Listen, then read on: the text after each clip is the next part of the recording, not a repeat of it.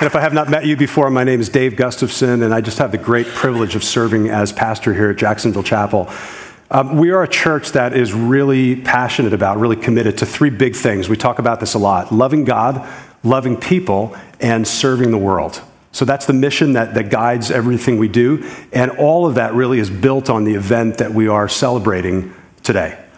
And today, I want to talk specifically about how the event of Easter connects with the concept of peace, which is something we so desperately need in our world, isn't it? So, we're going to be looking at one of the most famous accounts of the resurrection of Christ. It's in Matthew chapter 28. So, very last chapter of Matthew's gospel. And in Matthew 28 1, we read this After the Sabbath, at dawn on the first day of the week, Mary Magdalene and the other Mary went to look at the tomb. And the first thing really we see here is the absence of peace. Think about what had just happened in the previous couple of days. On Friday, Jesus was convicted by the Roman government and sentenced to death and nailed to a cross. His body was taken down off the cross and it was sealed in a tomb by the Roman authorities.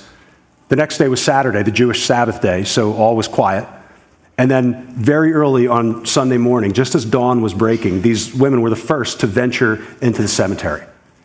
And I want us just to try to at least a little bit get inside their heads and what they must have been feeling and the unrest that must have been stirring in their hearts. Because over the previous couple of years, um, Jesus had become very important to them. And so, as they spent time with him and as they listened to him teach and as they watched the way that he ministered to a lot of people that society had ignored the poor, the outcast, the sick and as they were just with him, they felt a peace they had never felt before. It was like if they were with Jesus, they knew everything was going to be okay. And now all of a sudden, all of that had been ripped away from them. And it says they went to look at the tomb. I think, and maybe some of you experienced this, I think they, they just wanted to kind of be around where his body was for a little while before they had to go out and re enter the chaos of their world. And as I was thinking about this scene this last week, it, it just hit me that the world that we live in um, is not much more peaceful than what they were experiencing at that moment. So I did this, this quick little brainstorm, and I, I easily came up with five different areas where there is noticeable unrest in our world. See if you can relate to any of these. So I realized that there is international unrest. Um, I don't know about you guys, but when I go online to check the news or when I'm about to t- turn the TV on, um, in recent days, I've kind of been bracing myself and dreading what I'm going to say. You know, like what the next act of aggression is going to be by North Korea or, or Iran. Um, what, what small country will Russia try to take over next? Um, or, worst of all, what kind of terrorist act will there be from a group like ISIS or Boko Haram? You saw the news on Thursday, right? 142 college kids massacred by this group, and another hundred or some injured. I mean, this place is kind of messed up. There's racial unrest still, isn't there?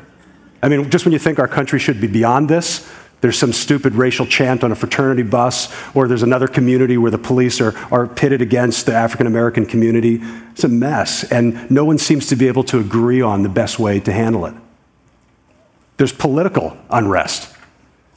Anybody want to argue about religious freedom laws, or immigration law, or legalization of marijuana? Actually, a lot of you do want to argue about it, but it's Easter Sunday, so let's not today, right? But the point is, there's not a whole lot of political peace in our country, right? Let me, let me uh, bring it close to home. There's a lot of family unrest in a lot of families. Um, kids who resent their parents, parents who know absolutely zero about the lives of their kids. Um, there are marriages that have gone cold. And you know, the Bible has this, this intriguing idea of the possibility of shalom in a family where there's peace, where there's interconnectedness, where there's flourishing in that family. The reality is, so many families experience so little of that. And then, on the most personal level, there's a lot of personal unrest. Maybe as you sit here today, you've got deep regret for some just dumb decisions you've made. Or maybe you're just disappointed with your body or your job or you know, just your life. And maybe to kind of dull the pain of that, you drink too much wine, you eat too much Ben and Jerry's, you're dipping in your kids' Easter baskets. I saw you this morning. Everybody depressed enough already? I can just hear some people saying, I told you we should have just stayed at home and watched Joel Osteen today. He's so much nicer than this man, you know? Listen, we will never, never appreciate the good news until we accept the reality of the bad news. You got to go through that. And the reality is that just like those two women were walking on that dark morning to the tomb where they expected to find a dead Jesus, the lack of peace in our world is all over the place, right? But then they got to the tomb and things started to shift. So let's continue reading in our, in our story here. Uh, Matthew chapter 28, verse 2. Let's talk about the rising of peace. Verse 2 says, There was a violent earthquake, for an angel of the Lord came home, or came down from heaven, and going to the tomb, rolled back the stone and sat on it. His appearance was like lightning, and his clothes were white as snow. The guards were so afraid of him that they shook and became like dead men. The angel said to the women, Do not be afraid, for I know you're looking for Jesus who was crucified. He is not here, he has risen, just as he said. Come and see the place where he lay. Then go quickly and tell his disciples, He has risen from the dead. He's going ahead of you into Galilee. There you will see him. Now I've told you. So the women hurried away from the tomb, afraid yet filled with joy, and ran to tell his disciples. So uh, they got to this tomb. The light was just beginning to form on the horizon, and they saw someone there. Matthew says it was an angel. I am not convinced the women knew who it was or what kind of being it was. They probably assumed it was just a person, right? Uh, but whoever it was told them that Jesus wasn't there, which was just a crazy thought. They had no mental category for that, for that information. Uh, and then they were actually invited into the tomb to take a look at it, and they saw, sure enough, it was empty. So it says they ran from the tomb, and I love this combination afraid yet filled with joy. Um, afraid because they weren't used to talking to angels in cemeteries, and yet filled with joy because of the possibility that maybe this could be true. So, what does all that have to do with, with Easter or for our, with our lives and with our search for peace? You know, I think the resurrection of Christ can give peace in our lives on a number of different levels. And let me just mention three of those levels. First of all, it can bring peace for our minds. I think one of the things I appreciate the most about this faith is that it's not built on a philosophical concept. You know, it doesn't, it doesn't derive from a, a revelation that someone supposedly received when they were meditating somewhere. Um, it's a faith that's based on a historical event the life and the death and the resurrection of Jesus Christ. And despite, you know, pseudo history that you might read, like the Da Vinci Code, or you know, sensationalistic articles that tend to appear on magazine covers around this time of year, like The Hidden Four Wives of Jesus, or things like that, I have found that there is surprisingly strong evidence for the reliability of the New Testament and for the historicity and the believability of the resurrection. And there's so many things we could point to, but let me just focus on two kind of strands of evidence or two clues that relate specifically to Easter. We're reading Matthew's account of the first people who claimed to see Jesus after his resurrection, right? And there's something that's so easy for us to miss as 21st century Westerners. And that is the fact that the very first eyewitnesses of the risen Christ were women, females. And I know a lot of you are thinking, yeah, so what? Well, we don't live in their culture. And so it was very different back then. In fact, there was a pagan Greek philosopher named Celsus. You can look him up in Wikipedia, read all about him. He lived about 80 years after the time of Jesus. Um, and, and he was very opposed to Christianity, argued strongly against Christianity. He was like the, the Richard Dawkins or the, or the Bill Maher of the second century. And, and one of his main arguments, his strongest arguments, was this Can't you see that the evidence for this so called resurrection is based on the testimony of women? And everybody knows that women are imbalanced and emotional. And back in the second century, most people heard that and they went, Yeah, you got a good point there. I know what you mean.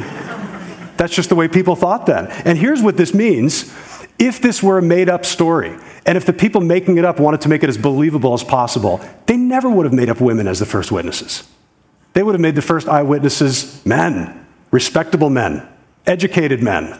People would be much more likely to believe it. And the only thing that can explain to me the fact that women are said to be the first eyewitnesses is that that's actually the way it happened. Here's another thing to, to think about. The city in which Jesus was crucified publicly was what city? You can just say it. Jerusalem, right? That's where it all took place. That's where, that's where the trials and the crucifixion took place.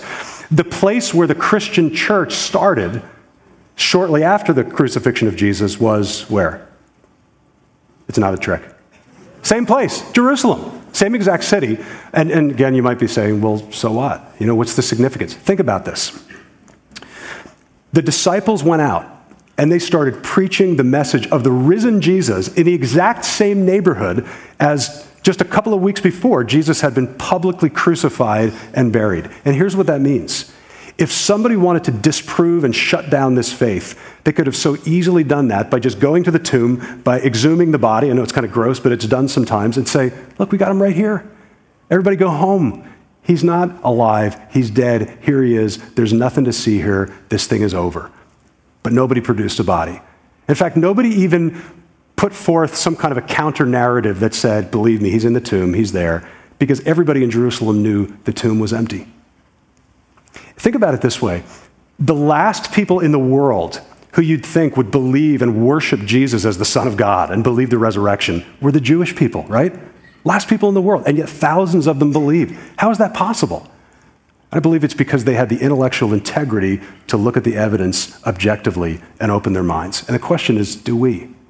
Because if we don't, we have to come up with some explanation of how this completely unfunded, completely uneducated group of basically fishermen swept the Roman Empire, swept across the world, and here we are 2,000 years later talking about them in 2015 in a suburban church near New York City.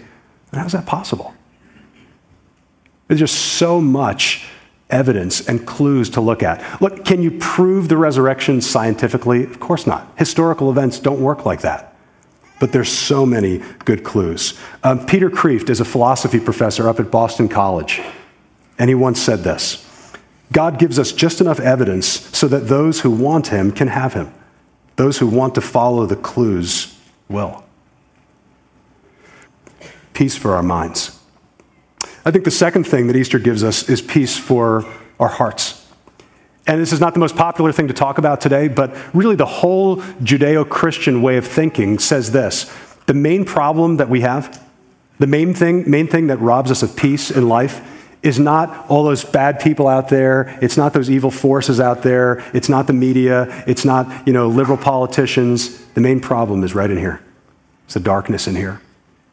And there was a fascinating documentary that PBS did actually a few years ago, um, all about the book of Genesis. So they had this panel of all these people from different religious backgrounds talking about the first book in the, in the Hebrew and Christian Bible. If you've ever read the book of Genesis, you know that it's basically a series of people behaving badly. There's just all kinds of just terrible stuff that, that people do in the book of Genesis. And yet, on this panel, nobody seemed to want to talk about sin. Like people were afraid to say the S word. And finally, one of the panelists, who happened to be a novelist from New York City named Mary Gordon, got sick of all the political correctness. And she said this here's what she said People just aren't right. There's something fundamentally wrong with us that we cannot fix ourselves. And as soon as I heard that, I said, That is a great definition of sin.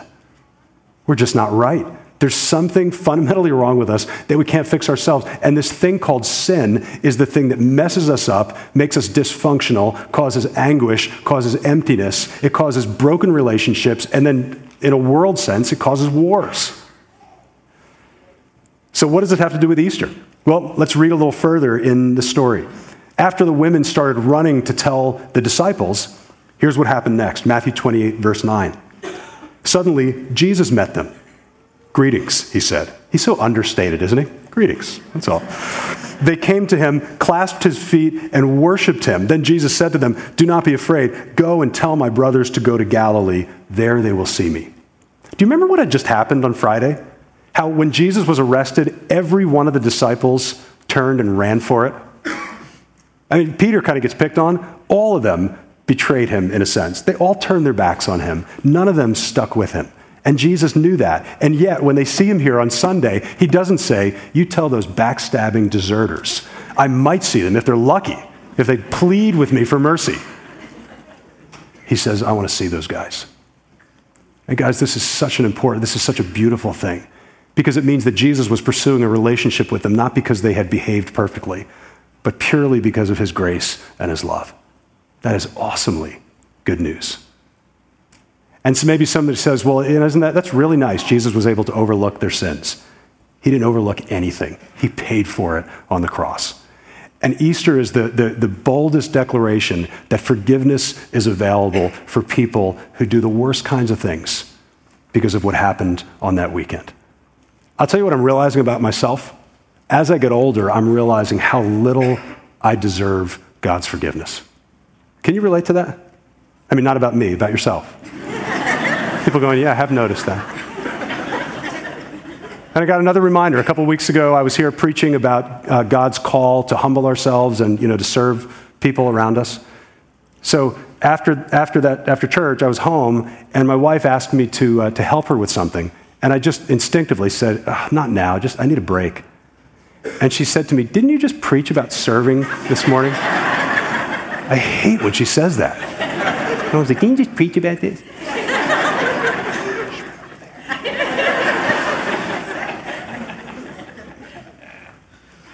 And of course, I said to her, You misunderstood the sermon completely. It doesn't apply to this situation at all. What a jerk. I mean, seriously, what a jerk I can be. And you know, the more I realize that, the more I appreciate Easter, because Easter is this statement that even the people who turn their backs on Jesus, I mean, it doesn't get much worse than that, right? Even they can be forgiven. And if he can forgive them, then he can forgive me. Man, that just brings peace to my heart. I, I eat that up. I need that. And then finally, the third thing Jesus, uh, what happened to Jesus on Easter brings peace for our world. Um, I believe that the, the, the truth of Easter, and, and especially the hero of Easter, has the power to bring peace to situations where it's very difficult to find peace. And so many areas we could talk about. Let me just mention two places where I believe that in our world Jesus can bring peace. We talked about racial unrest earlier, right? This embarrassing thing in our country we don't seem to be able to get beyond. And back, backing up a few months, right around the situation in Ferguson, um, the situation in Staten Island with Eric Garner, um, I think the wisest words that I read came from the most unlikely source. Benjamin Watson, who plays linebacker for the New Orleans Saints, posted something on his Facebook page. And I just want to read you a little, a little excerpt from that this morning. He wrote this Ultimately, the problem is not a, a skin problem, it's a sin problem. Sin is the reason that we rebel against authority. Sin is the reason we abuse our authority. Sin is the reason we are racist, prejudiced, and lie to cover for our own. Sin is the reason we riot, loot, and burn. But I'm encouraged because God has provided a solution for sin through his son Jesus, and with it, a transformed heart and mind, one that's capable of looking past the outward and seeing what's truly important in every human.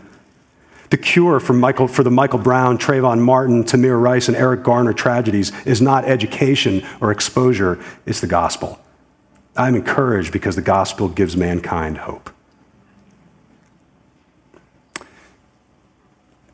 And I think those words are just so wise and so constructive and so needed.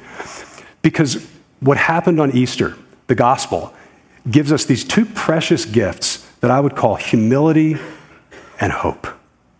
Humility and hope. So when I look at the cross and I realize that I was so screwed up, someone needed to actually die for me to be okay, it humbles me deeply. And when I'm humbled like that, how dare I look down on anybody else? Puts us all on the same plane, right? And it gives me hope because knowing that Jesus conquered death and came back to life tells me that even in situations that seem broken and beyond repair, there's hope. That there can be resurrection, that there can be resurrected fellowship and connection and relationships. And so I deeply believe that there can be racial healing and racial reconciliation because of the Easter gifts of humility and hope. And just like Benjamin Watson really echoes the words of Martin Luther King Jr., I realize that's the answer. That's the key.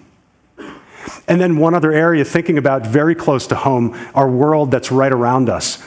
Um, Easter can bring peace to our personal worlds. I want to ask you to do something for a second. Just think about the important relationships in your life. And maybe you're already thinking about them because you're going to see some of them this afternoon, you know, for, for Easter. So if you have siblings, brothers and sisters, think about What's your relationship like with them? Is there, is there a bond? Is there a unity? Think about your relationship with your parents, if one or both of your parents are, are living. What's your, what's your connection? What's the level of, of harmony between you and your parents? If you have kids, think about your relationship with, with your kids. How are things between you and your kids? If you're married, your relationship with, with your spouse, um, your boyfriend, your girlfriend, what's the, what's the health of your relationship? We talked about this idea of shalom before. Is there, is there a, an interdependence and a respect and a, and a flourishing of those relationships? Or is there suspicion? Is there kind of walking on eggshells around each other? Is there a sense of guardedness or, or resentment or, or anger? Are you kind of tolerating the fact that you have to get together with them today? You know, relationships are the most important thing in life, and when they're strained or when they're broken, it's painful because we know it's not supposed to be that way, right? And I believe that the, the news of Easter, these two precious gifts of humility and hope, are what we need to bring peace in our relationships. Humility means that when I look at the cross and I realize how messed up I am, I'm going to be very slow to judge you. I'm going to be very quick to apologize and look for the problem in myself. It just does that to me. And hope means that even when a relationship seems dead and beyond hope, even when I'm discouraged and I don't want to try it again, the resurrection means that God is often stirring at the darkest times, about to bring something huge from the ashes. So don't give up. So, what does this have to do with your life? Let me just phrase it this way. If you listen to all this today and, and you're hearing about connecting the, the truth of Jesus Christ and the, and the resurrection with your everyday life, and if you're thinking, you know, I, it's just not like that for me, it's not personal. You know, I'm, I'm good going to church here, but it doesn't really change the way I live. It's not a personal thing. I'm going to suggest something that's going to sound like a big step just for you to consider. Um, because for 2,000 years, people who've decided to follow Jesus have symbolized their faith through baptism. It's the thing that Jesus actually told people to do. And so, three weeks from today, we're going to be baptizing people right, right up here. Um, if you sense today that God is stirring in you and you think, you know, this, this is the next step for me, Here's what you need to do. After the service today, come on up to the front. You're going to see some prayer counselors up here. Tell them you're interested in baptism, and we're going to be just giving you a packet of information that tells you what you need to do to be involved in that baptism on April 26th. It's going to be an awesome day of celebration. There's actually been an overwhelming response of people who want to be involved in that on April 26th. So, so looking forward to it. But let me also make this really clear. The thing that makes us right with God is not being baptized or any other church thing you could go through. The thing that makes us right with God is faith in the Jesus who died for you and lives for you.